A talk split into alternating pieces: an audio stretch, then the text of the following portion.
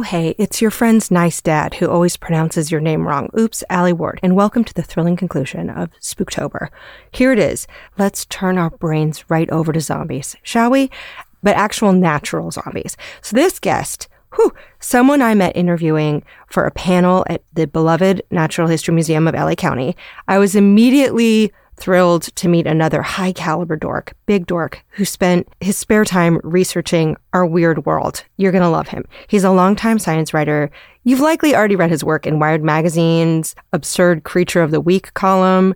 Perhaps you've enjoyed one of his many books, such as The Wasp That Brainwashed the Caterpillar or Plight of the Living Dead What Real Life Zombies Reveal About Our World and Ourselves, or A Poison Like No Other, which is his latest book. His books are really deeply researched. They're also hilarious. They're such a joy to read.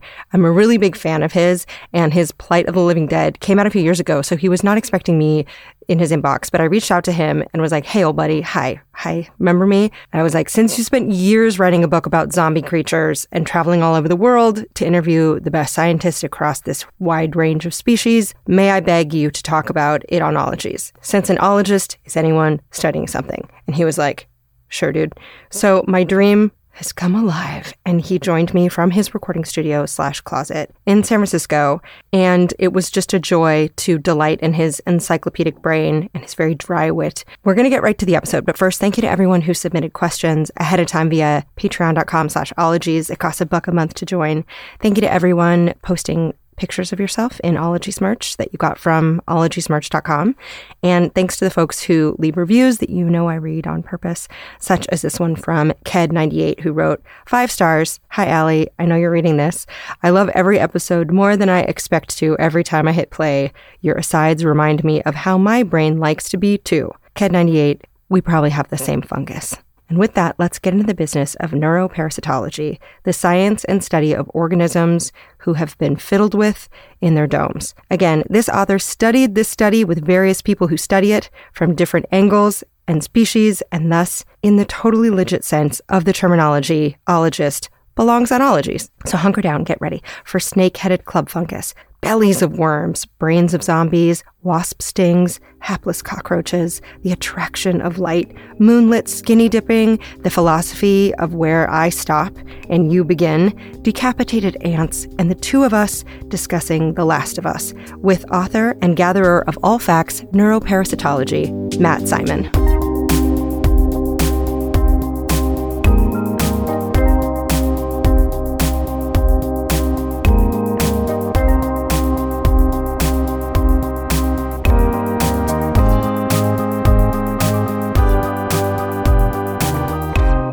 Bad. Uh, it is. Everything's terrible. Yeah, but we can at least talk about ants. It's not as terrible as it is for ants, honestly. Yeah. Fuck. Bugs are fucked. Yeah. So yeah. fucked. Um, first thing I'll have you do, if you could say your first and last name and the pronouns you use. Absolutely. My name is Matt Simon. I go by he, him. So you are a science writer. You're very, very accomplished in this field, several books under your belt.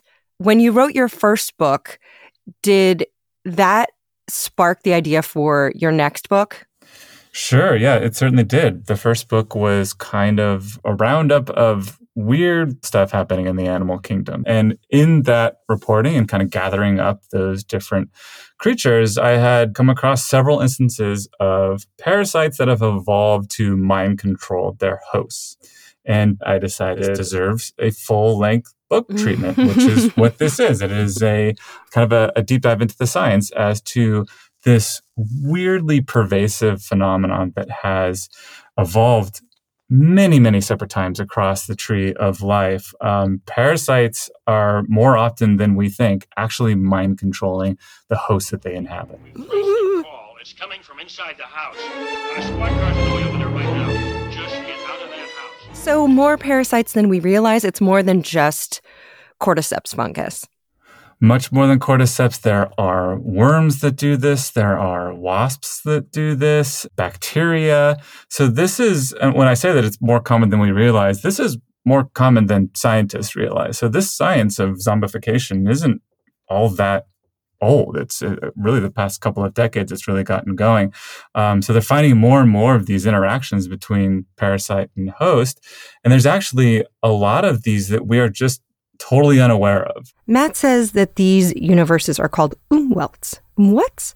It's a German word that means environment or surroundings as experienced by an organism. Now, Umwelt is a fun word, but not as fun as the companion term Umgebung, which is an Umwelt as seen or experienced by a different observer. So, socially, your neighbor Tim, who works at an insurance firm, might exist in a different Umwelt than Cardi B, but her Instagram stories provide an entertaining Umgebung the parasites are playing with senses of taste and with sight and with hearing and smell. We don't inhabit the same universe that an ant does, right? So there might be much more subtle and complex manipulations by these parasites that we just don't even know about. Is that in terms of like chemosensory cues that we just can't even detect? Can't even wrap our heads around. And it wasn't that long ago that like people didn't understand how bats move through the world until fairly recently in human history. There was a, a, theory for a while, I think it was like 150 years, that bats were actually feeling through the air with their wings, um, oh. or feeling by touch. And that was the wisdom for 150 years. And then they finally did good experiments to show that there's this thing called sonar. These bats sensing the world, moving through their world in this completely alien way to humans, at least. So it's like we are naturally self centered as people, some of us more than others. But I think as a species, we just don't fully comprehend these sensory worlds, these umwelts that these other creatures have. I feel like as soon as science does figure out how something works in the animal kingdom, they're like, how can we weaponize this? Yes. Turn it turn it against somebody. yeah. How can we figure out how to duplicate this in some sort of militarized fashion? Gee, I wish we had one of them doomsday machines. Let's go back to you a little bit. Had you been taking notes in a nature journal since you were a child? Did you want to be a field biologist and then there were too many shots you had to get? What's your origin story? It was mostly too much school. You know, you gotta you, you, gotta go get your bachelor's and on and on and on to eventually get a PhD. No, I've always been totally fascinated by the natural world. I spent a good amount of time of it as a kid, rambling through forests. My my grandparents lived in the country, um, rattlesnakes and and such. I was not bitten by rattlesnakes, but uh, fascinated by them. So those sorts of things kind of set the stage for me, and I kind of spent my twenties just wandering around aimlessly as a freelance writer, not really having much direction, which I guess a lot of people do in their 20s. But Matt loved science and is excellent at studying and communicating it. I got to Wired in my late 20s and uh, just started writing more about science and focused in on animals and did this column called Absurd Creature of the Week that ran for a couple of years where I profiled these weird evolutionary tricks in the natural world that turned into the first book, the second book, and then I just wrote a third book about microplastics, which is entirely different and entirely more depressing. And we don't even need to talk about it here. Like, just forget I mentioned it. So ignore, completely ignore his new and lauded book, A Poison Like No Other How Microplastics Corrupted Our Planet and Our Bodies. Forget we even linked it in the show notes, along with his other books about weird animal stuff. I feel like zombification of cockroaches is somehow going to be more uplifting than that book about microplastics, right? Weirdly, yes. Um, yeah. yeah. I can guarantee you. I'd rather think about, uh, you know, ants getting zombified. well, then I think that we will move away from the true horrors of microplastics for Spooktober and we'll go into lighter horrors such as zombies in the real world. Um, okay, so when you started to tackle this subject, you already had some notes and some ideas from writing your first book. So, did you have to figure out a list of how many neuroparasites or, or uh, parasitoids? I guess let's start there. The difference between something being a parasite and being parasitoid. Is there a difference? So, a parasite is an, an organism, some sort that can be like a virus or when we're talking about ants getting zombified, we're talking about a fungus that invades their body and feeds on their energy and eventually kills them in these really, really elaborate ways. And then a parasitoid is uh, one of these parasites that ends up killing its host in the Wow. end. So in the in the case of the ant, obviously the most famous example, but we have lots of examples of wasps that do this in really horrific ways to cockroaches and caterpillars. But yes, parasite, a general kind of energy exploiter, um, parasitoid, one that actually ends up killing its host. Oh, so one is lethal and one just keeps you alive for as long as it can to drain off of you. Yeah, so like think of a, a tick as a parasite, right? It feeds Mhm. off of your blood. Hopefully, it doesn't give you Lyme's disease, um, but drops off and goes about its merry way without killing you. hmm It's merry way. It's like, Mhm. see ya, bye. It was so good. It was so nice. Great meeting, Yeah. exchanging fluids. See you later. And if you're thirsty for more on ticks, Lyme disease, and other acarologically born illnesses, we have this great mega episode linked in the show notes below about ticks that will just have you check in your crevices forever. But back to Matt. So he had been researching and writing a column for Wired called The Absurd Creature of the Week, but had this giant spreadsheet of horrifying critters that many people would call assholes, but others would say are just behavioral manipulators. You get into conversations with scientists and just reading through the literature, and you find really like classes of these behavioral manipulators, different kinds of worms, but there might be hundreds of different species of a particular worm that manipulate different hosts in you know subtly different ways. These are, are extremely interestingly evolved behaviors and manipulations. So yes it was a, a matter of finding a list of scientists who would um, bother talking to me and some of which i actually was able to visit in the field but a whole lot of reading literature so much literature. And, and if i'm like this is fun to read through. It's not like organic chemistry sorry to organic chemists out there but All right, don't tell Matt, but the debut novel of Bonnie Garmus, Lessons in Chemistry, has been a New York Times bestseller since its release in 2022. And it's about a woman who studies abiogenesis, the origins of life via carbon containing compounds, which is organic chemistry. And it was instantly snapped up into a TV show for Apple, for which Dr. Tegan Wall of the WGA strike episode was a supervising producer, if you remember that. And I think uh, organic chemists are doing fine at the library. But from the stacks and the journals and the notebooks and the interviews to tucking his pants in his socks and hopefully crevice checking at some point, Matt got sunburnt and dusty alongside the researchers. So we all know about the Ophiocordyceps fungus that manipulates ants. That's what The Last of Us is based on. But there are all sorts of scientists all over the world working on these less well-known interactions between parasite and host. So I was able to visit a scientist who took me on a hike through New Mexico looking for horsehair worms that um, do crazy things to crickets. I was able to uh, bother these people for their time and energy, not unlike a parasite, actually, um, was the interaction. Can you talk to me about horsehair worms as long as we're there? Wow, you've never seen anything come out of a butt like a horsehair worm, have you? It's it's an experience, and uh, I was lucky enough to see them both in the wild on that hike in New Mexico and in the lab that I went back to with this researcher. So this guy was nice enough to take me out into the wild, and we were looking for bodies of water, which is not a place that you typically find crickets, right? Mhm. But we eventually came upon this cattle bucket trough. It wasn't really a trough, it was more circular. I don't know anything about farming. It was where cows drink. I think it's a stock tank, just in case you're listening while operating a tractor and screaming, it's a stock tank. And we looked into here and we through the water and we found these wiggling pale colored worms, horsehair worms. They're like, um, I think I described in the book as like al dente angel hair pasta. so where did these worms come from? It is a very interesting and horrifying story, especially if you are the cricket. So what happens is a cricket's doing its thing. It's hopping along, eating basically whatever it can on the ground. They are not picky eaters. So they will typically eat something like uh, a mosquito. And the mosquito has these larvae, these eggs of this parasite called the horsehair worm in that body. So the cricket snacks on this mosquito, not knowing that it is stuffed with parasite eggs, like cheese in a crab rangoon.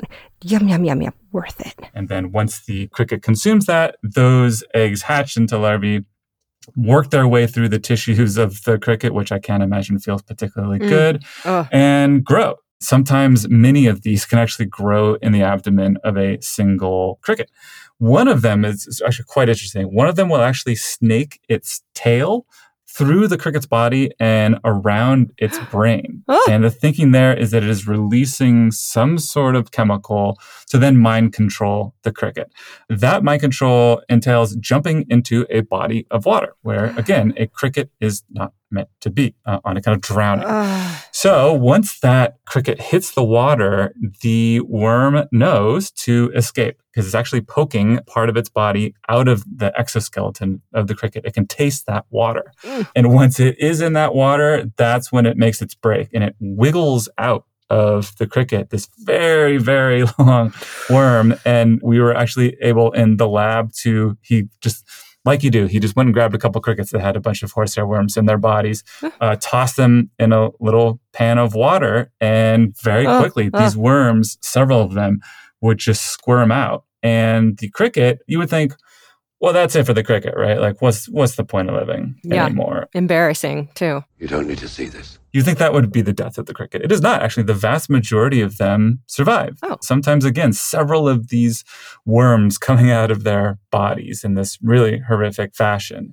So, where this gets extra interesting is around this idea that the scientist was, was telling me about called the mafia hypothesis. Ugh. So we know, like the old shakedown, like if you don't pay us money, something bad could happen to your shop. We would hate for that sort of thing to happen um, by our hand or or otherwise. So there's this theory actually that the cricket wants to get rid of those worms. So as the parasite is in its body, it is sucking up energy and nutrients from that cricket. It's a it's quite a burden Mhm. there might be a component here that the cricket actually is maybe partly behaviorally modified into jumping into water, but also to a certain degree would want to, to relieve itself of the burden of these worms, especially given that it can go on to survive perfectly fine. Uh, it is not, I can imagine, a fun experience for the cricket to go through, Please,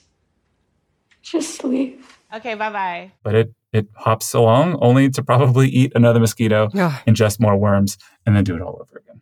And while I know that you want all the answers buttoned up tidily, a 2021 article titled New Definitive Host Record for Nematomorpha in Nebraska shrugs. The life cycle and ecology of the horsehair worm in Nebraska remain unknown. But don't let that deter you from finishing the article, which includes tasty tidbits such as the male cloacal opening is surrounded inside and outside by bristles that bifurcate deeply, and adhesive warts are lacking. Do scientists know what part of the brain the worm is wrapping around to poke at to make it say water? Or, I mean, obviously, if it's like, you know what might help get these things out of my butt is some water. But any idea what's happening in the brain? Uh, with the worms, it's not necessarily like poking into the brain. I think it's getting in the proximity of the brain. They're still trying to work out what the chemicals are involved here. But generally speaking, across these parasites, we're looking at things like very reasonable, well known stuff like dopamine, GABA, serotonin, these sorts of things that serve very different functions in mm-hmm. these different creatures ac- across the tree of life. And they do, of course, in the human brain.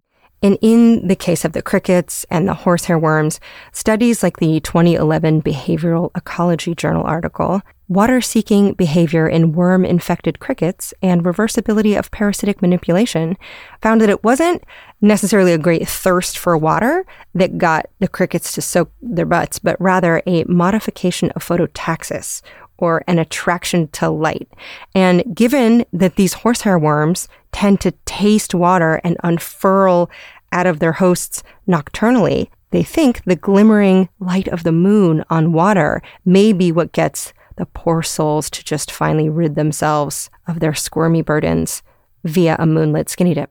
but it is a wildly complex manipulation that has evolved again so many times independently. That's what's so fascinating to me about this is that like it seems that this is just a tendency for biology to, Mhm. to mind control. And it actually makes a, a lot of sense because it's actually an excellent strategy if you're trying to reproduce and pass your genes along to the next generation.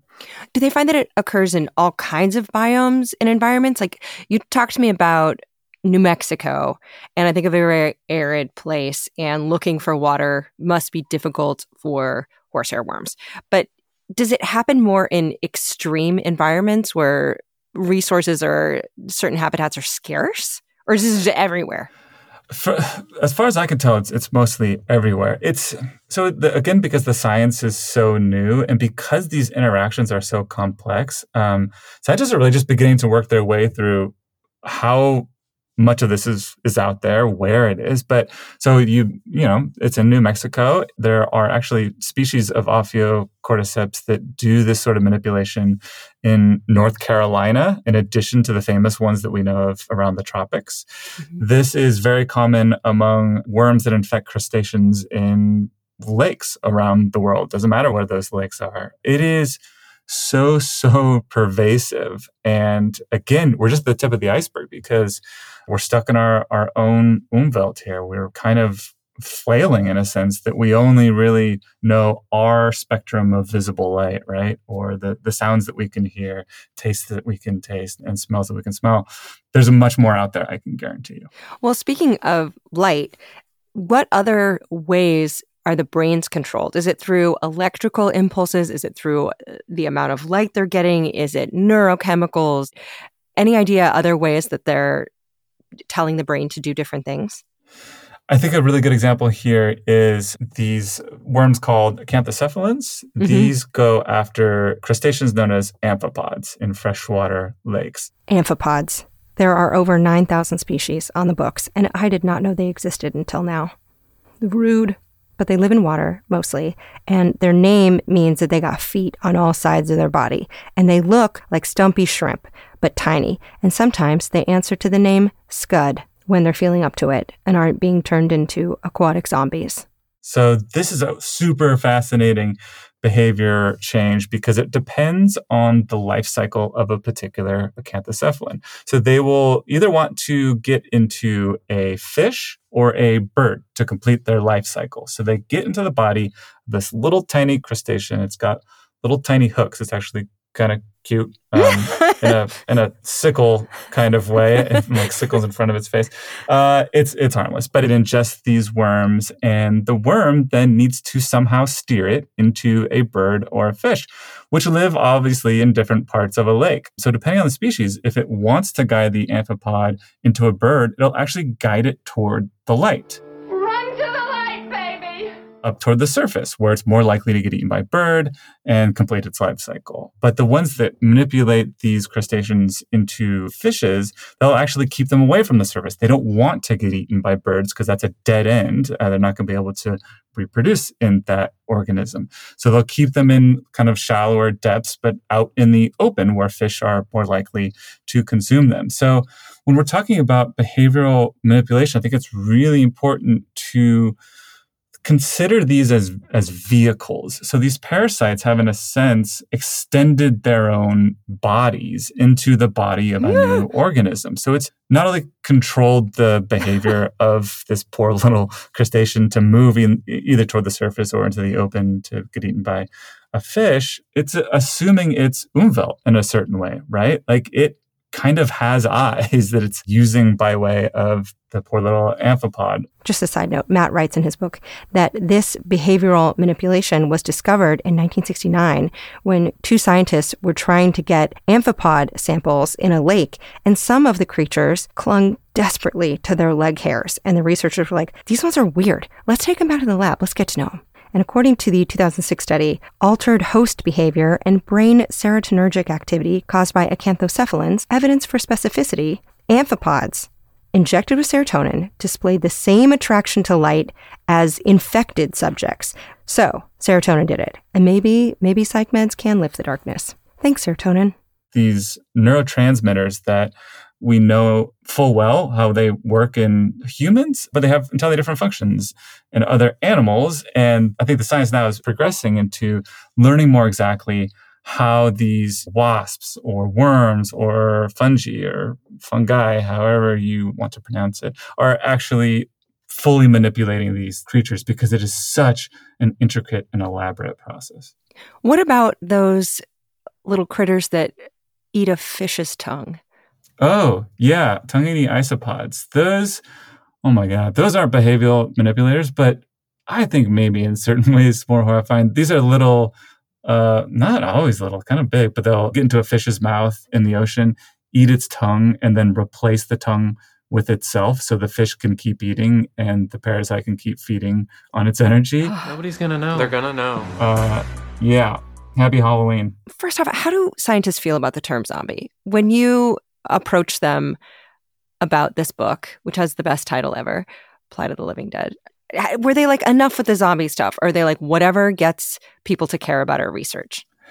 It depends on the crankiness of the scientist, right? like like anything. Informally, it is totally fine to call these things zombies. Zombie is a difficult term to define in popular culture because there's so many different kinds of zombies now. Uh, they'll say it is behavioral manipulation on part of the parasite influencing its host, which is a, a it's a mouthful. Let's just let's just call them zombies. but is it a brain eating human that rose from the dead? No, but it is zombie esque.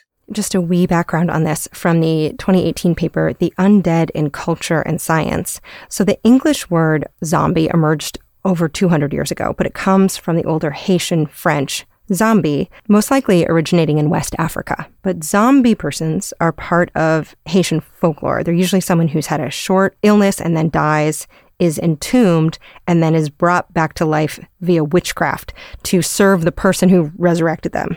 Kind of like a finder's fee, I guess. And as you can imagine, from dying and reanimating as a corpse, Usually, zombies are pretty wiped out. They have a loss of coordination or ataxia. They're not very chatty. And while a lot of horror movies took their cue from Haitian folklore, a BBC episode of Planet Earth inspired the video game and subsequent hit TV series The Last of Us, starring my future best friend, Pedro Pascal. And this game and series kind of launched the spores of zombie animals into all of our brains. Speaking of, let's talk about cordyceps. First off, did you watch The Last of Us? Did you play the game? How did you feel about it having written this book? I have not played the game, but I watched the series. I thought it was fantastic, even though there weren't that many zombies. It was more of a, a people story, which mm-hmm. is fine. People are great. Um, but I thought they did really interesting things with the Ophiocordyceps that I, I am not sure if this was true in the game as well. But like I don't know if you remember, there was a point where they're looking out on this vista and there's this mob of zombies that have been parasitized by this this fungus and they're kind of rippling like the way that they're moving and they're saying like, oh, they're somehow connected because the fungus is growing throughout everything and everybody. That's really. That doesn't happen with Ophio in real life, but it is like if you heard of like mycorrhizal networks in the forest. So these fungi actually connect trees and exchange nutrients and things like that. There's this constant communication underground. We cover some of this in both the mycology and the dendrology episodes, but yes, tree fungus friendship is real and it's beautiful. It's an interesting thing that they just threw in there. I thought it was fascinating, but not actually what Ophio does in real life. Do you know if they had any fungus consultants? I mean, they must have, right? Yeah, the guy, uh, David Hughes, that I interview in the book, and I went and visited him at Penn State for the book, but he's the guy man. He's like, he's, if you want to know about Ophio, go to David Hughes. If you ever sit next to a Dr. David Hughes at a dinner party and he says he studies fungus, do not let him change the subject. Rather, tell him you love his 2010 paper, ancient death grip leaf scars reveal ant fungal parasitism. Or let's also not sleep on the 2021 hit, an agent based model shows zombie ants exhibit search behavior. And this episode here is an overview of a lot of different zombie animals. But maybe next year I'll camp out on Dr. Hughes' lawn and I'll ask him to talk to me specifically about this genus, which means snake club headed. For now, Matt, who has spent much time asking Dr. Hughes and his colleagues lots of questions for his book, will fill us in. I do want to know about Ophio, but because you've studied so many zombies, I'm coming to you. But let's get into it because I feel like that's one that really has captured people's attention. Can you give me a rundown of what Ophio, the fungus, does? And uh, which is it just ants or does it get anyone else like bees or hornets? So Ophiocordyceps, this genus that again has hundreds of different species that each specialize in a single species of ant because these manipulations are so complex. You'll hear about it infecting caterpillars. Uh, and in fact, this is used in traditional Chinese medicine. So it infects the caterpillar in the ground, manipulates the caterpillar to point its body upwards vertically in the dirt. The fungus kills the caterpillar, grows out of its body as a stalk that comes out of the ground. It's pretty cool.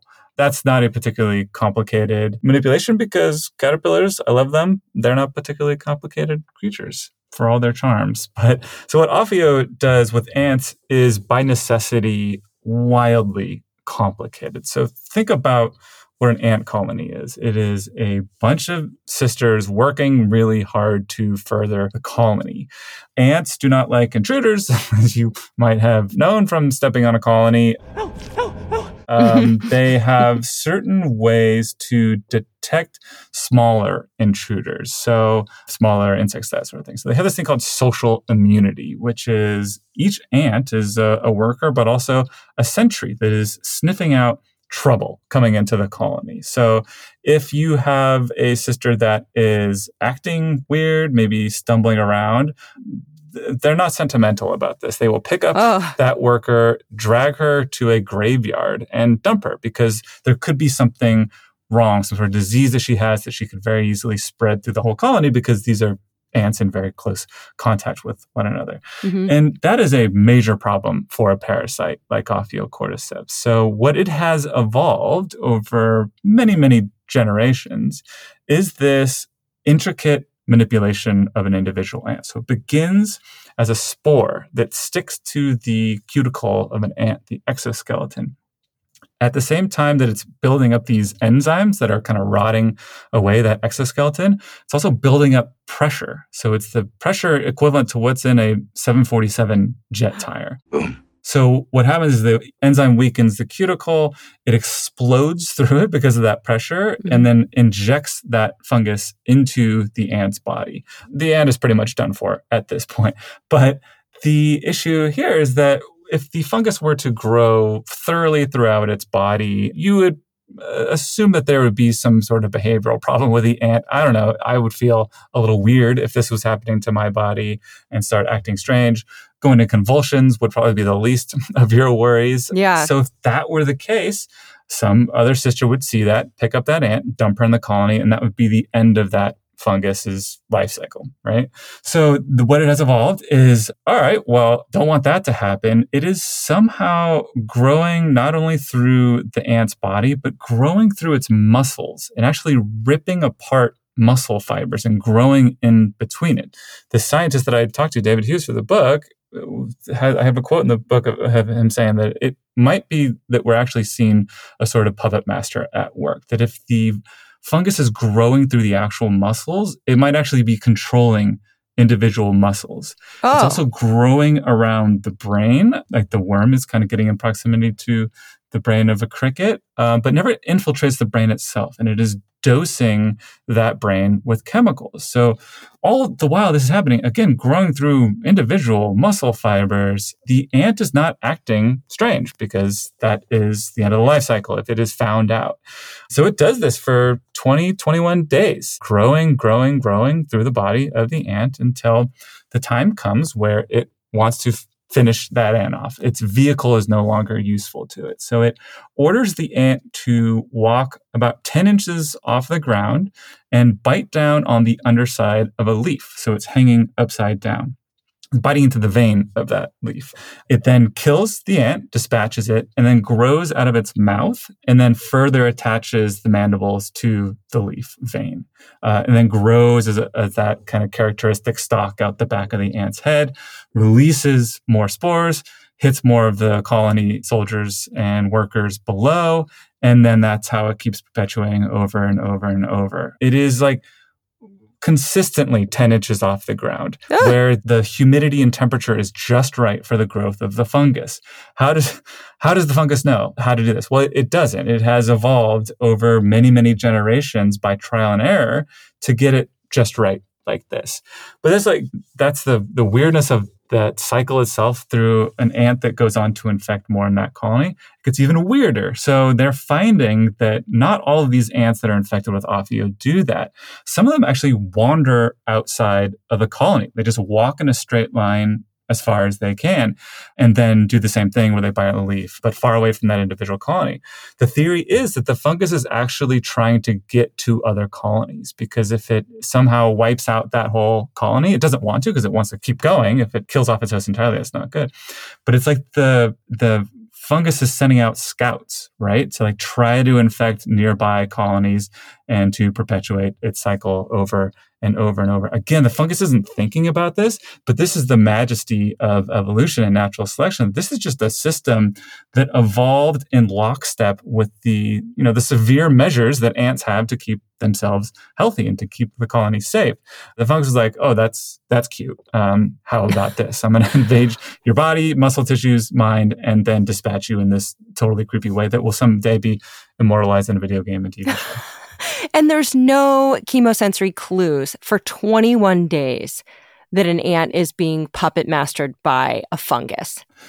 Yeah, so here's right. This is where it gets extra interesting is that ants inhabit this sensory space that is totally foreign to you and I, who are, you know, we have great eyesight, pretty good hearing, but we're largely visual creatures. Ants are using pheromones to communicate. Um, so while that fungus is growing through the ant's body, it has to somehow make sure that it doesn't smell weird, right? Uh, mm-hmm. It's a mm-hmm. it's a completely foreign substance taking up like half of the ant's total body weight, which is a lot of fungus in an ant. Yeah. It is somehow evading detection not only by manipulating the behavior of the ant, but somehow manipulating its scent so the sisters don't smell something strange and throw that invader into a, a garbage heap outside the colony.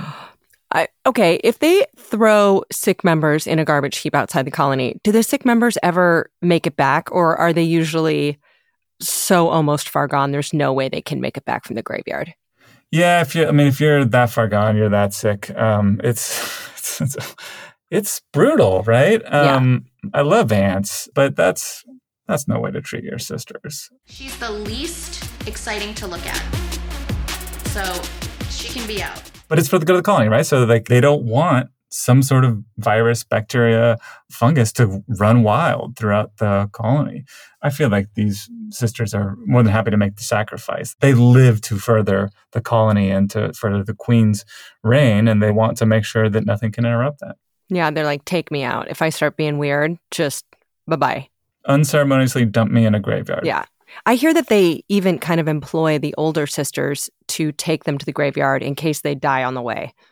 Yeah, it makes it's like it's just I just I love this stuff. It's so goddamn clever, um, but not intentionally or consciously clever, right? It's just mm-hmm. that evolution thinks this stuff up. I'm anthropomorphizing here. It's, think, it's thinking this stuff up because it is solving problems for these organisms. In the case of the fungus, it needs to solve the problem that it's going to get found out if it's not careful. It wasn't that you know, five million years ago, Ophiocordyceps showed up like this all of a sudden. It was a step by step process. It got better and better and better at not getting detected uh, and better and better and better at positioning these ants 10 inches off the ground where the temperature and humidity are, are perfect for its development. It was piece by piece and it has landed on what is in 2023 a super interesting thing for us humans to look at and put into video games and TV shows. This has been happening for a very long time. Mm-hmm. Did you ever get to see this in person? Do they grow colonies to test things, or how is all of this info gathered? When I went to the the lab at Penn State, they have colonies there. I couldn't see an infection in progress, but he brought out a bunch of ants that had the stalks growing out of their heads. Super fascinating and horrifying, really. Mm-hmm. Uh, so it's actually done, and this is why the science is kind of just getting started. Is it, it's done by fieldwork. You got to go out and you got to sit in a damn jungle for you know weeks on end. If it's a twenty day, twenty one day growth cycle for this fungus in an ant, you got to go out there and you got to like put flags in the ground. You got to track individual ants. You got to look at trails and things like that. So it is a truly amazing field work on the part of these scientists. And I had also mentioned that they have been finding these sort of fungus in North Carolina, which at face value doesn't make sense. Ophio is in a tropical setting. It's got the right humidity and temperature 10 inches off the ground. It's got leaves all the time that don't fall off those trees that it's able to bite onto. Where the North Carolina variety gets extra clever is that it doesn't order its ants to bite down on the vein of a leaf. It orders them to bite onto twigs in a tree. Because mm. if the winter comes around and it hasn't completed its life cycle, leaves can fall and it doesn't fall. It stays there and comes out the next spring or summer. Uh, so it's like, it just gets weirder and weirder the more that scientists go out in the field and find these sorts of things. But yes, they can somewhat replicate it in the lab, but it's nothing compared to being out in the actual nature. I mean, how big is an ant's brain? Like a, the size of a pinhead?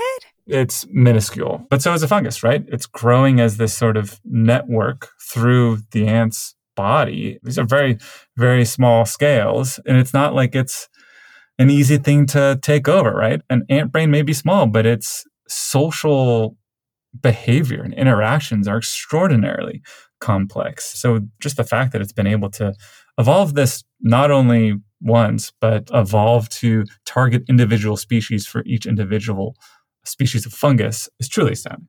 Okay, so an ant noggin has a quarter of a million brain cells, but it's still only 0.1 microliter, which, if you're like, that number means nothing to me. Same.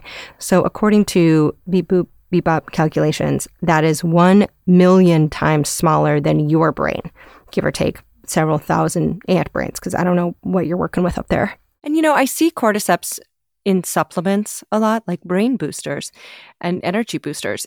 Completely different cordyceps that's probably the caterpillar one that I was talking about. That is probably very expensive. Um, I've never used this supplement, but that stuff is very rare or it's fake. I don't know. I just go just go to a doctor, right? And have have the doctor tell you what's wrong with you. Don't take a fungus as a supplement.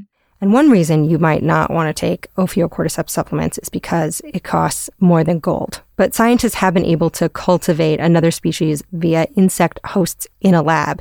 They say the fattier the better. And the compound molecular biologists are after is something called cordycepin, which some studies have shown to stimulate the immune system while also being anti-inflammatory. However, studies are mixed, opinions are still out. I'm not a doctor there's still a lot of research to be done. So dive into the library before you bank on a zombie fungus to save your life.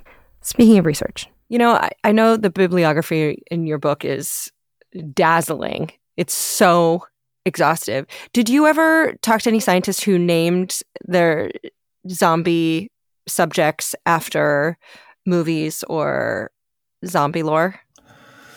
I do have a really good species name from the book. This is one of the acanthocephalan worms.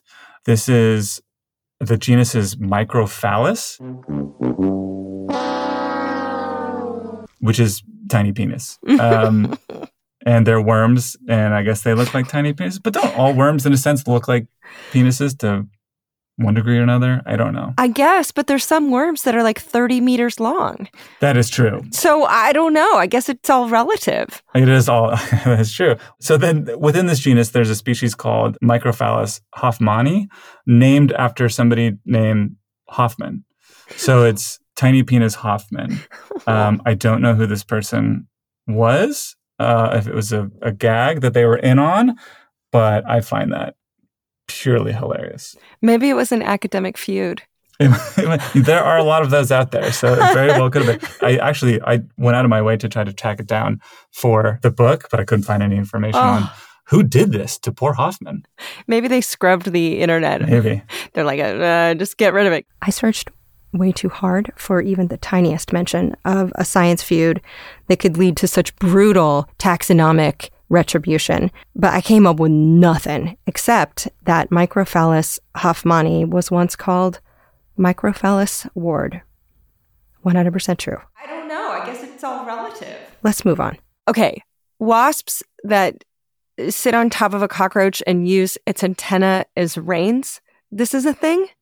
This is a thing. I feel like I'm a broken record at this point. Uh, it gets even it gets even weirder. So yes, this is a, a, jewel wasp, and I was actually able to see this happen in a lab, and it was uh, full tilt horrifying. So a a jewel wasp is much much smaller than a cockroach, which is its host. I needed to understand the scale, so I enjoyed some photographs of this beautiful metallic green slender killer with its sad, hapless, beefy victim. And I've never wanted to soothe or protect a cockroach more. But the size difference is like if a German Shepherd was attacked by a corgi who rode its back, injecting it in the brain with a butt knife.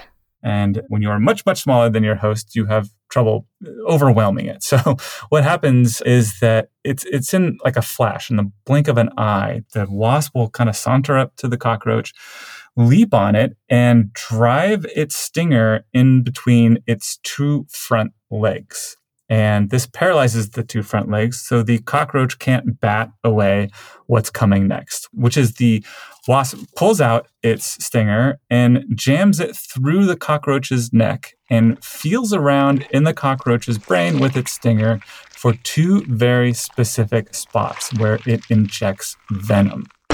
It then pulls out its stinger from the brain surgery and steps back. And the cockroach, instead of freaking out and attacking the wasp, um, as I would try to do it just kind of stands there and it obsessively grooms itself. This might have something to do with part of the venom component being dopamine, which is involved in grooming in insects like the cockroach. Mm. So while the cockroach is occupied, the wasp runs off and finds a burrow and comes back to the cockroach, bites off its two antennae and drinks its blood.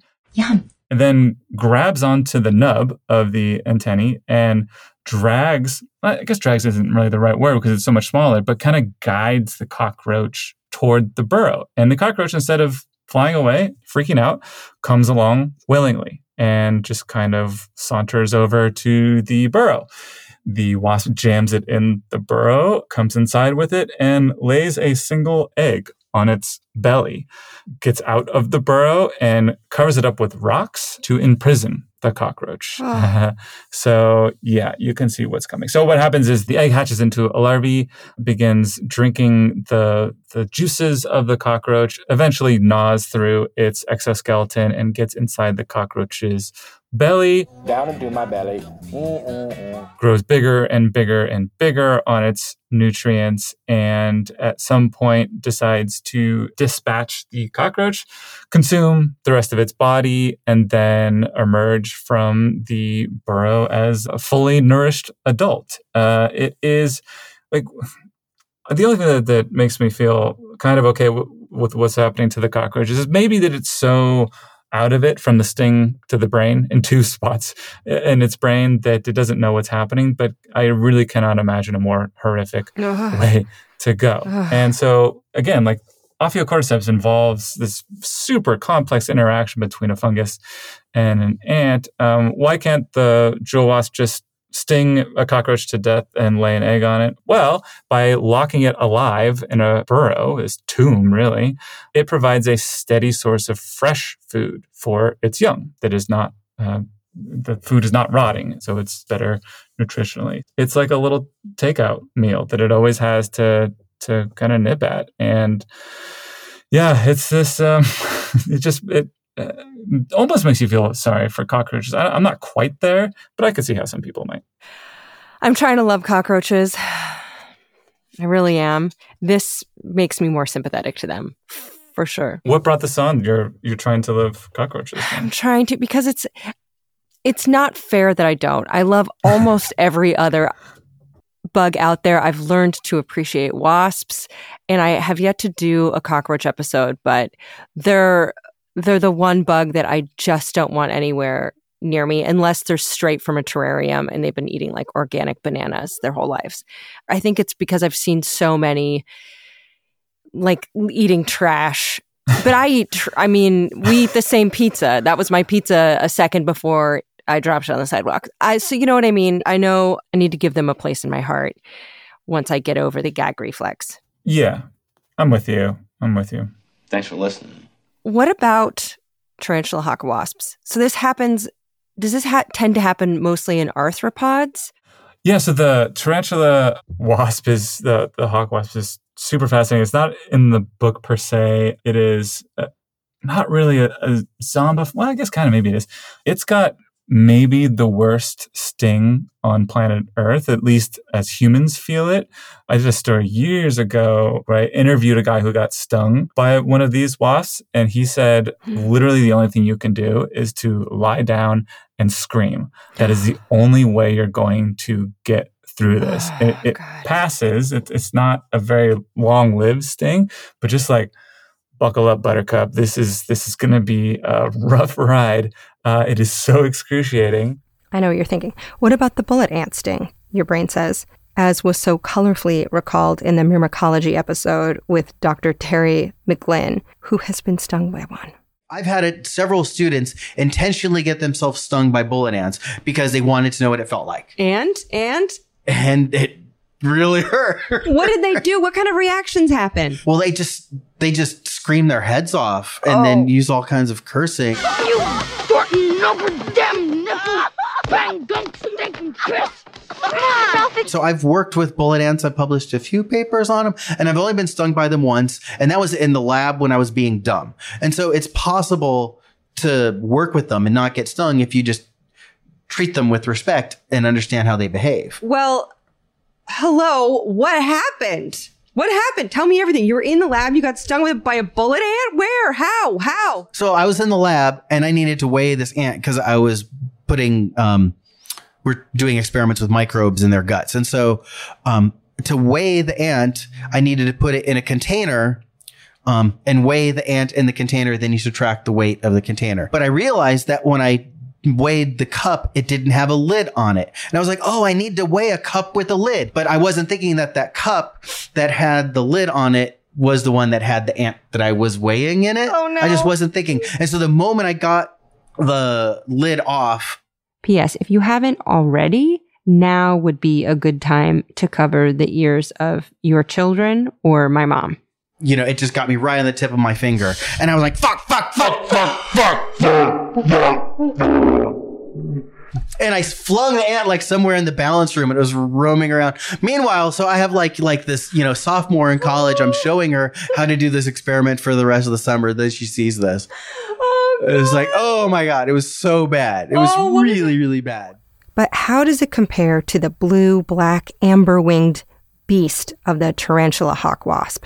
Okay, well, there's this bug guy. His name's Justin O. Schmidt, who apparently is cursed and has been stung by just every painful thing. Who better to formulate the Schmidt pain index? Literally no one, because no one wants to go through that. So we all trust Justin's accounts. So Schmidt says that the tarantula hawk sting feels like, quote, a running hairdryer that has just been dropped into your bubble bath but that fades after a few minutes. The bullet ant sting, however, he describes as pure, intense, brilliant pain that can last up to 12 hours. But the point is, just don't piss off a tarantula hawk wasp, my bibbies. Like this wasp did not evolve to cause us pain, right? It's Mhm. another really beautiful wasp, but it goes after tarantulas. It just it stings the the bejesus out of them, and it's big enough to where it can actually drag away the tarantula and put it in a burrow. So it doesn't have to do this complex behavioral manipulation that the jewel wasp has to. But uh, I would not go anywhere near one. It's in the desert in the southwest. Just if you see a wasp, Mhm. walk the other way. Yeah. I've seen them in real life and they're gorgeous. Yeah. But I get excited because that means there's tarantulas around. Oh yeah. This is why I'm an indoorsy person, by the way.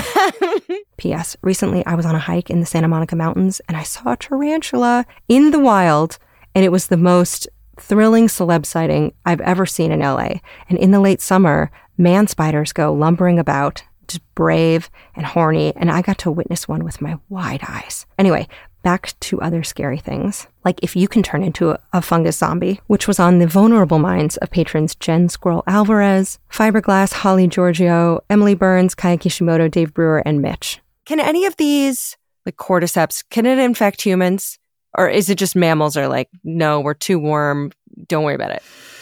We are in, luckily, no danger here. So Okay. there have been reports of you can get infected by a fungus. Um, fine, like a foot fungus, right? It's a nail fungus infection. um, not in your brain. It's not manipulating your behavior. These are so specific in their manipulations that there's just no way, short of I don't know, 10, 15 million years of very specific evolution where the, the, the fungus somehow evolves away from ants and into humans. But why would it, right? Like ants are so abundant on planet Earth. It's just this constant massive food source for these fungi to actually do their thing. So no, do not worry. We, of course, as humans do have behaviorally manipulating parasites, but fungus is not one of them. Last of Us, I think, is a, a, great rendition of what it might happen. But honestly, I feel like it's so much more fascinating what it's actually doing to ants versus what it theoretically could do to humans. um, I want to get to those questions about humans. Yeah. So let's ask some questions from patrons. Can we? May we? Love it. Nice. Okay. But before we get there, a quick detour to donate to a cause chosen by Mr. Simon, which is the World Wildlife Fund, which works in over 100 countries to conserve and restore biodiversity, to reduce humanity's environmental footprint, and to ensure the sustainable use of natural resources to support current and future generations. Find out more at worldwildlife.org. And that donation was made possible by sponsors of Ologies. Do you find yourself searching for true crime podcasts that are different from what you're always recommended? Do you want to make a real difference in the cases that you're following? Well, you're a crime junkie. And I'm Ashley Flowers, the creator and host of the number one true crime podcast, Crime Junkie. There are hundreds of episodes already available, and each Monday we dive into the details of cases spanning from some of the most infamous to those that you have never heard covered before. Listen to Crime Junkie Podcast now, wherever you're listening. Okay, let's see exactly what's on your minds. Okay, Greg Wallach, Leila Lako, Earl of Gramilcan, Tiger Yuri, and Cynthia B want to know about toxoplasmosis. Greg asked, does toxoplasmosis turn a person into a crazy cat lady like it does with rats? Uh, Leila Lako wants to know, do toxoplasmosis infections really change people's actions and personalities, or is that flim flam? Any idea?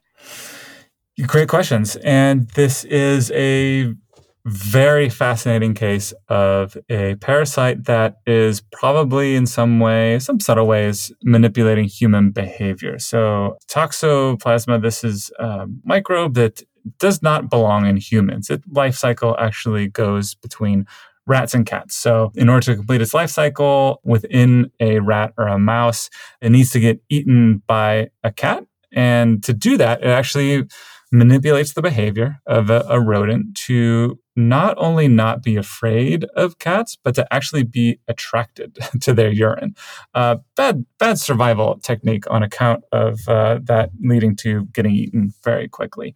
But this is just like Ophio is mind controlling ants, or just like those acanthocephalan worms are kind of piling around the amphipods and in those lakes. The microbe is using those rodents as vehicles to get into cats. So if they're getting into cats, they're coming out in cat poop. And this is why pregnant women should in no way be anywhere near cat poo because this has the toxoplasma. And from that, you can get toxoplasmosis, which is actually very dangerous for the developing child. All right, the CDC echoes this. And pregnant people, if you must change cat litter, do so with gloves and PPE and wash your hands and also make someone else do it because you are growing a child.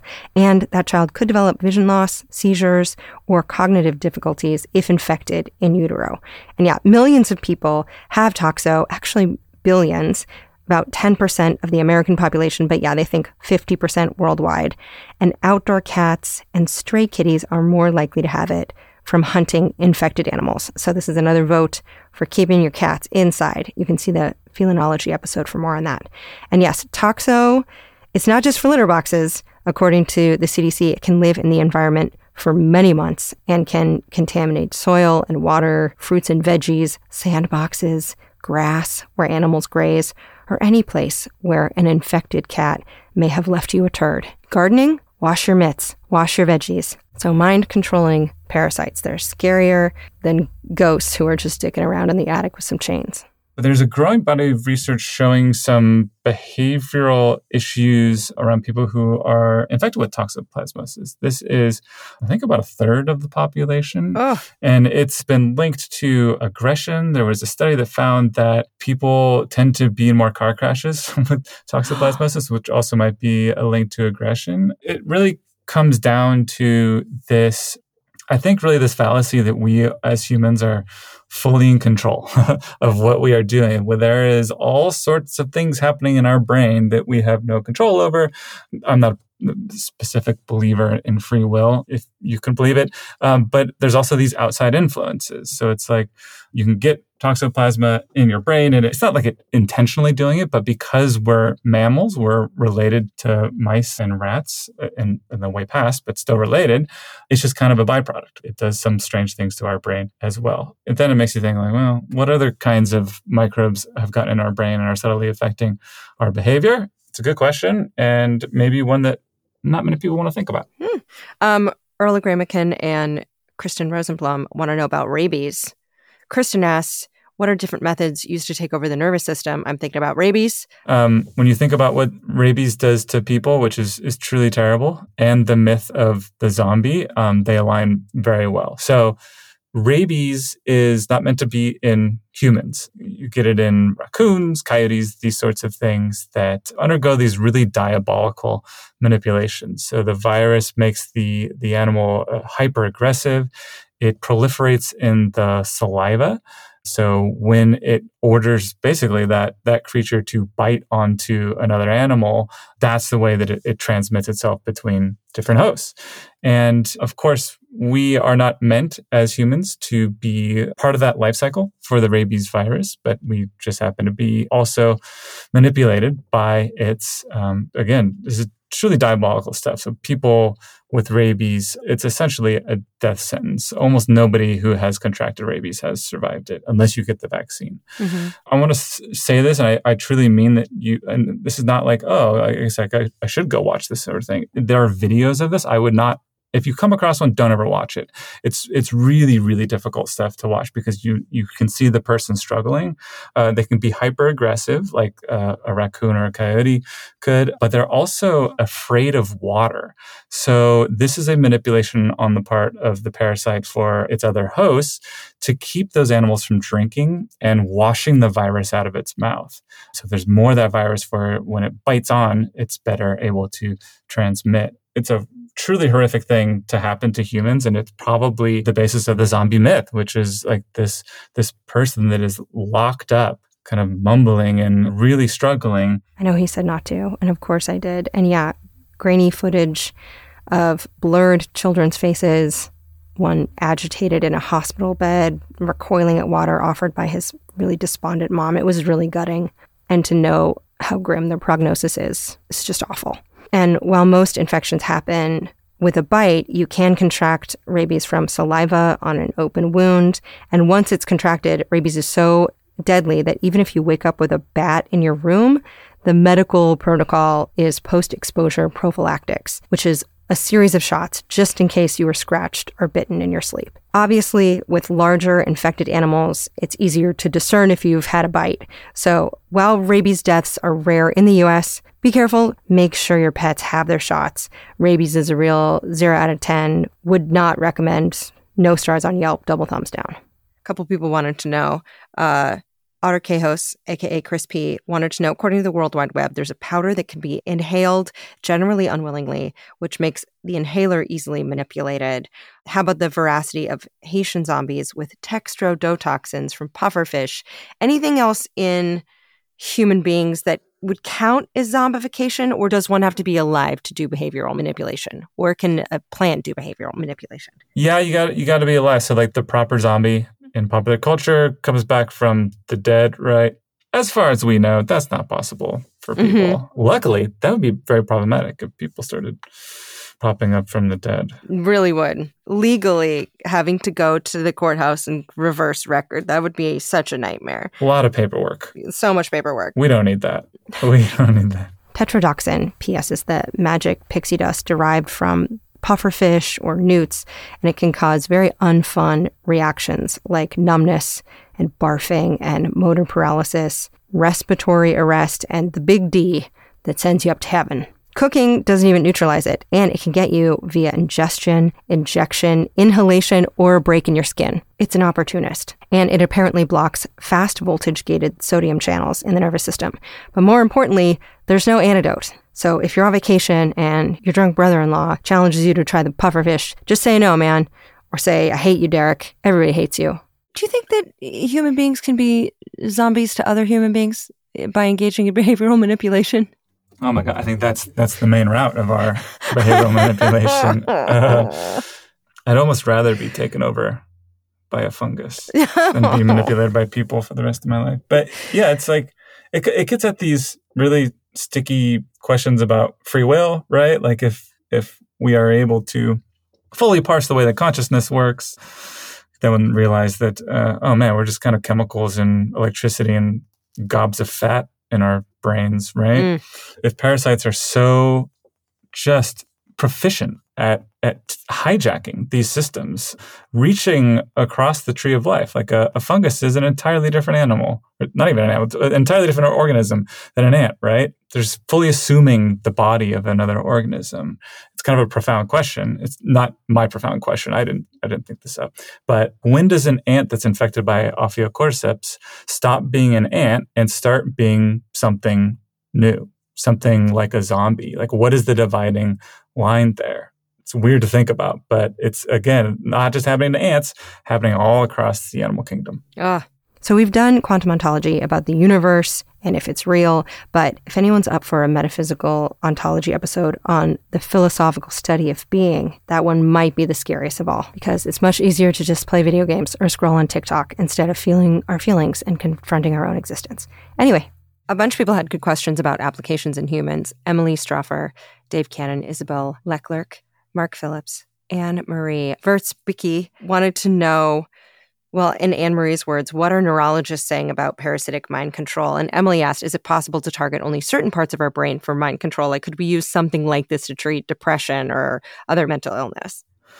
Yeah, great questions. Um, so in the book, I visit a scientist at NYU who is working with rodents with this fascinating system, actually injecting materials that kind of break into individual cells in the brain and respond then to light. So she's able to shine light into the brain and activate parts of that brain, one of which being for aggression. It can actually make these rodents much more aggressive. So it's like learning more about how the brain operates in these ways. And I don't think she's looking to do the same thing to humans, like uh, some sort of diabolical lab where she's shining light in people's brains and making them angry. So. But it's, I, I think, of this really fascinating notion that as we learn more about the human brain, what makes it tick, hopefully that does not go in the direction of somebody saying, well, if we know what makes it tick, these are the ways I can behaviorally manipulate those brains like Ophiocordyceps might in a South American jungle. So in Plight of the Living Dead, you can see the chapter titled The Brain Hacked Rat That Wore a Funny Hat and Destroyed the Notion of Free Will, which details the work of neuroscientist Dr. Annegret Falkner, now at Princeton, who uses optogenetics to stimulate rodent aggression through fiber optic cables in the hypothalamus of very specifically infected subjects.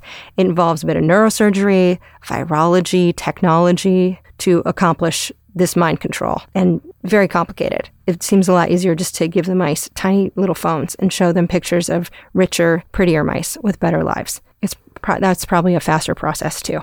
On that note, Buddy freaking Geyerson and Andrew McAdams both had questions. Buddy's words, what are your thoughts on fast versus slow zombies? And Andrew asked, when humans become zombies, do you think they're going to be slow moving like Dawn of the Dead, or will they have dramatically increased physical abilities? Love the question. I think that this, looking at these parasites in the natural world, gives us some actually very fascinating windows into this. So, if you are Ophiocordyceps infecting an ant, you don't really necessarily need to worry about the speed with which you're controlling that ant, right? You just don't want it to look weird enough that it gets discovered by its sisters and, and dumped in the graveyard. Bye, bye, bye. But there are other parasites out there. So, like the acanthocephalans that I was talking about that infect the little crustaceans in the lakes, they need to make sure that their hosts are in full, not only full control of their bodies, but able to get to those specific parts of the lake, either to the surface to be eaten by a bird or farther down the water column to be eaten by a fish. So when we're thinking about parasites turning their hosts into vehicles, into these sorts of zombies. Do you want a fast zombie sometimes? Yeah, for sure. Like if you need it to complete your life cycle, does the horsehair worm in the cricket need it to be well enough to get into that body of water? Absolutely. But there are others like um, the, the jewel wasp and the cockroach. There's no speed considerations here. It just stupefies the host. So, what would be the case in humans? I would argue that it would be a speed thing. Like if it's about the virus ordering around the human host to bite more humans, you don't want a slow, bumbling zombie host. You want like a 28 days later super speedy zombie that can bite more and more people. Because it's like, from an evolutionary sense, if the virus can pass itself on to more and more hosts, it's able to further more generations of speedy zombies, that sort of thing. So, yeah, looking to the the natural world, I would vote on us becoming fast ones. I feel like that's a controversial topic, and I'm probably going to get dragged for it on the internet, though. what a drag, huh? Um, Sarah RL wants to know: Have you ever dressed as a zombie for Halloween? such as the insect, or an Apocephalus borealis. I don't know what that is, but maybe you do. Oh, yes, the decapitating flies. I have not dressed up as any of these animals, unfortunately. I feel like like at a, a Halloween party, it would take a very long time for me to describe what it is I'm doing here. And then people would just go their eyes would glaze over and they would they would walk away. Which is fine. I don't like talking to people at parties anyway, so Forget about it. Our eyes wouldn't glaze over because ant decapitating flies are thrilling. But the short version, according to Matt's writing, is that a phorid fly pierces a host ant between the legs, launches an egg torpedo into its body, and then it gets out of dodge. It's like, thanks, man. It lets the ant do the whole pregnancy part. And the larva migrates to the ant's head, living off of its sweet, sweet juices before mind controlling it to leave the colony to more humid leaf litter. And then, pa off pops its head. And like Marilyn out of a birthday cake, now you have another homicidal fly. Oh, the circle of life is so beautiful and brutal and disgusting. Mikkel Max Jorn wants to know Massospora and cicadas going bananas. What's up with that? Flying salt shakers of death, I think is what what they're referring to. Cicadas get infected with this fungus. So what this fungus does, it it's not a an intricate manipulator like Ophiocordyceps is, but it just rots away the abdomen of the cicada to the point where you can have like you find cicadas kind of dragging themselves around, missing basically the entirety of their abdomen that has just been eaten away. Mm.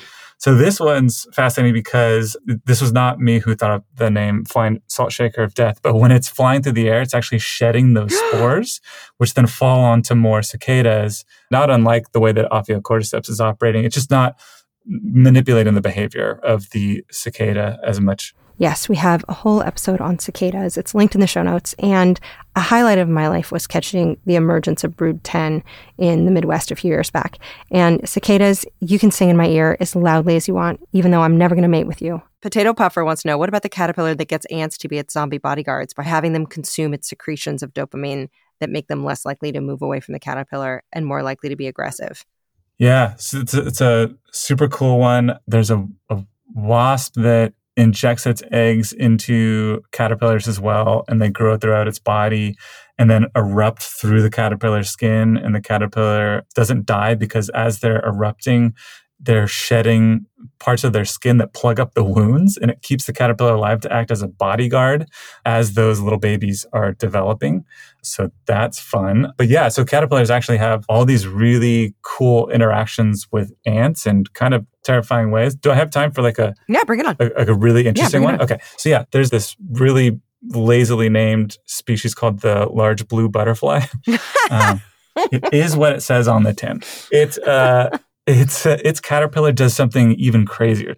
It lets itself get captured by ants that take it back into the colony, which would like presumably turned into food, right? Um, but no, it also releases pheromones that trick those worker ants into thinking that it is not only part of the colony, but actually the queen. So they dote on it. They take care of it. They feed the colony's actual larvae to this caterpillar um, that just goes to town on these things, tricking the ants into thinking that it's one of their own. Gets even crazier because there's a hyperparasitoid wasp that comes in to all of this, releases its own pheromones as it's entering the colony, and this freaks out the workers. They run around going absolutely bonkers. In the confusion, the wasp comes up to that caterpillar, which had itself zombified the ant, injects it with its eggs, and leaves the nest. Like it's it's zombies all the way down, right? One after the other. But caterpillars, I, I love that question because they're so cute and, and cuddly and lovely, but they can be a little bit diabolical. Rough. Yeah, it's about grasping opportunities, right? You got to get your bag, you know? Yeah. Last listener question. Let's end on a bummer. Robert G. Audit and Caitlin Kalinowski wanted to know about global warming. In Robert's words, with the global temperature increase, there are signs fungi might be adapting to live at our slowly dropping body temperatures, now at 97.5, down from 98.6. I didn't know that. Um, are we at risk for pathogenic brain killing fungi like cordyceps as time goes on? Sheesh, they say.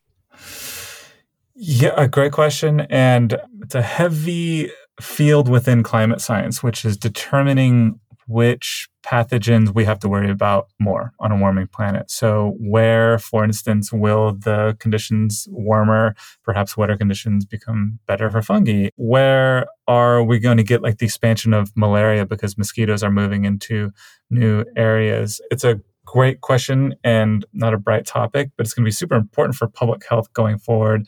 Not so much worrying about like behaviorally manipulating parasites like these fungi that we've been been talking about, but certainly all manner of others that are going to expand their ranges due to climate change. Mm. That's a I'm sorry, that's a that's a bummer. I don't know how to phrase that in a Listen, there's no good way to phrase that that large of bad news. And if that doesn't get you, might be the microplastics. Again, his latest book about microplastics is called A Poison Like No Other, and it's linked in the show notes just in case you'd like more info and terror in your life. I'm just asking two bummer questions in a row, but last questions I, I always ask. Usually I say, What's the worst thing about your job? But I want to know what the suckiest zombie movie or something that bums you out about zombies or something that sucks about zombies or the, the worst artistic interpretation you've seen? I, I think what bothers me most is just how they keep coming like not unlike zombies, it's run its course. Let's move on from zombies. Let's maybe think of of something. And this is coming from a person who wrote a book about something. Like I'm sick of I'm sick of hearing about them because I also I ruined it for myself because I feel like what has happened in nature, what has evolved many, many, many times uh, independently across the tree of life is so much more interesting than what some hacky screenwriter cobbled together uh, in a coke fueled afternoon. Uh, but that's just me being grumpy. Um, favorite thing about writing the book? Favorite story or favorite experience traveling? I think the walking through New Mexico looking for the horsehair worms. The, there was the guy, the scientist, uh, walking me around. There was a sign that said, like, uh, beware of bears and mountain lions or something along those lines. And he was like, don't worry about it. I've, I've never seen a, a, bear or a mountain lion out here. It's like, well, they put the sign up for some sort of reason. he was a great guy. I, I loved him, and I, I, I, gush about him in the book. But um, I don't. I'm not a hiker. I uh, actually despise hiking. uh, I'm sorry. What? But that was the the best hike that I've ever been on because I got to hold a, a handful of horsehair worms, and it's um, it's just like I feel this is a stupid word. I don't use the word blessed ever, but it's the best way I can think of. Like, I'm blessed to have a job that allows me to not only go do things like that, but to go to work every day and like learn from very smart people as you do, like people that are, are maybe two or three times smarter than me. Mm-hmm. Um, it's a humbling experience, but it's also, I, I, get to learn every day. And it's, um, I, I love it every, every minute of it. Is there a reason you hate hiking? Just curious. I don't. Here, so it's. I I understand it's stupid, and I'm going to get dragged for this as well. But I just don't like that. There's nothing at the end, right? Like I am okay. I could walk 50 miles through a city if there's some cool destination like a bookstore, and then I I'm totally fine walking all the way back. I don't understand walking up a mountain to see like a rock or a tree. How dare you? Like if you've seen one tree, you've seen all of them. I'm not saying the outdoors are bad. I'm just saying that the method of experiencing the outdoors by way of a hike uh, is my less than favorite thing to do. In addition to the predators out there, don't forget about the bears and mountain lions. What if they eat you? I'm fueled by snacks and knowing that when you get to where you're going, you stop and you have a snack and then you go back. So a lot of the time I'm thinking about whatever kind of trail mix with M&Ms and stuff we got.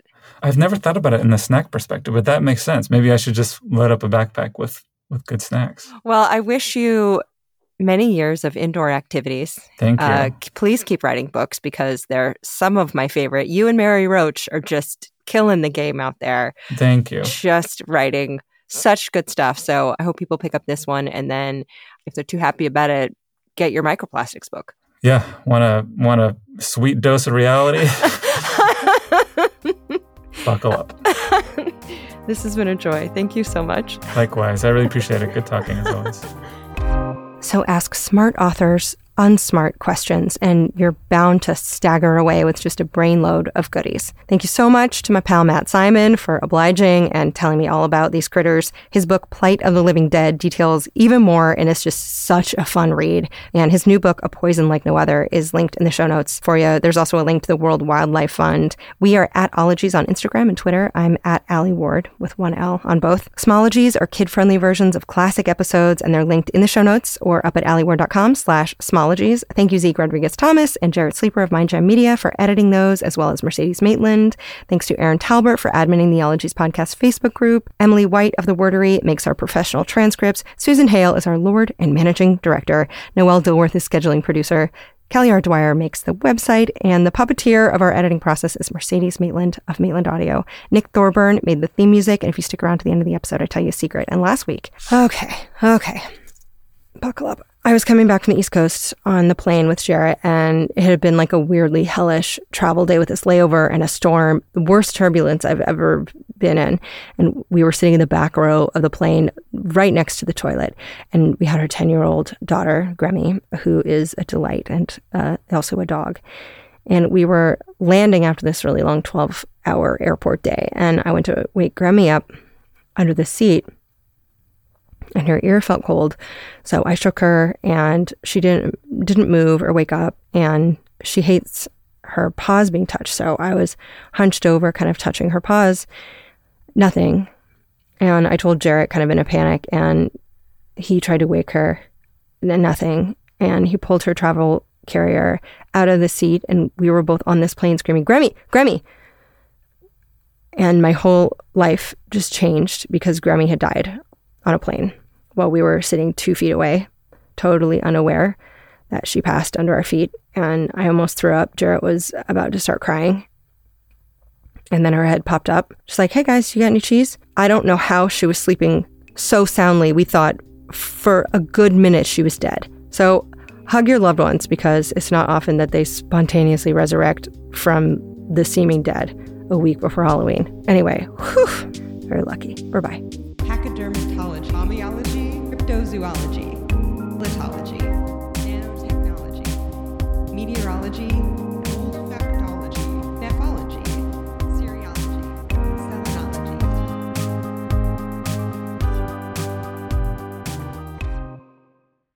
You are going to feel like a zombie after this.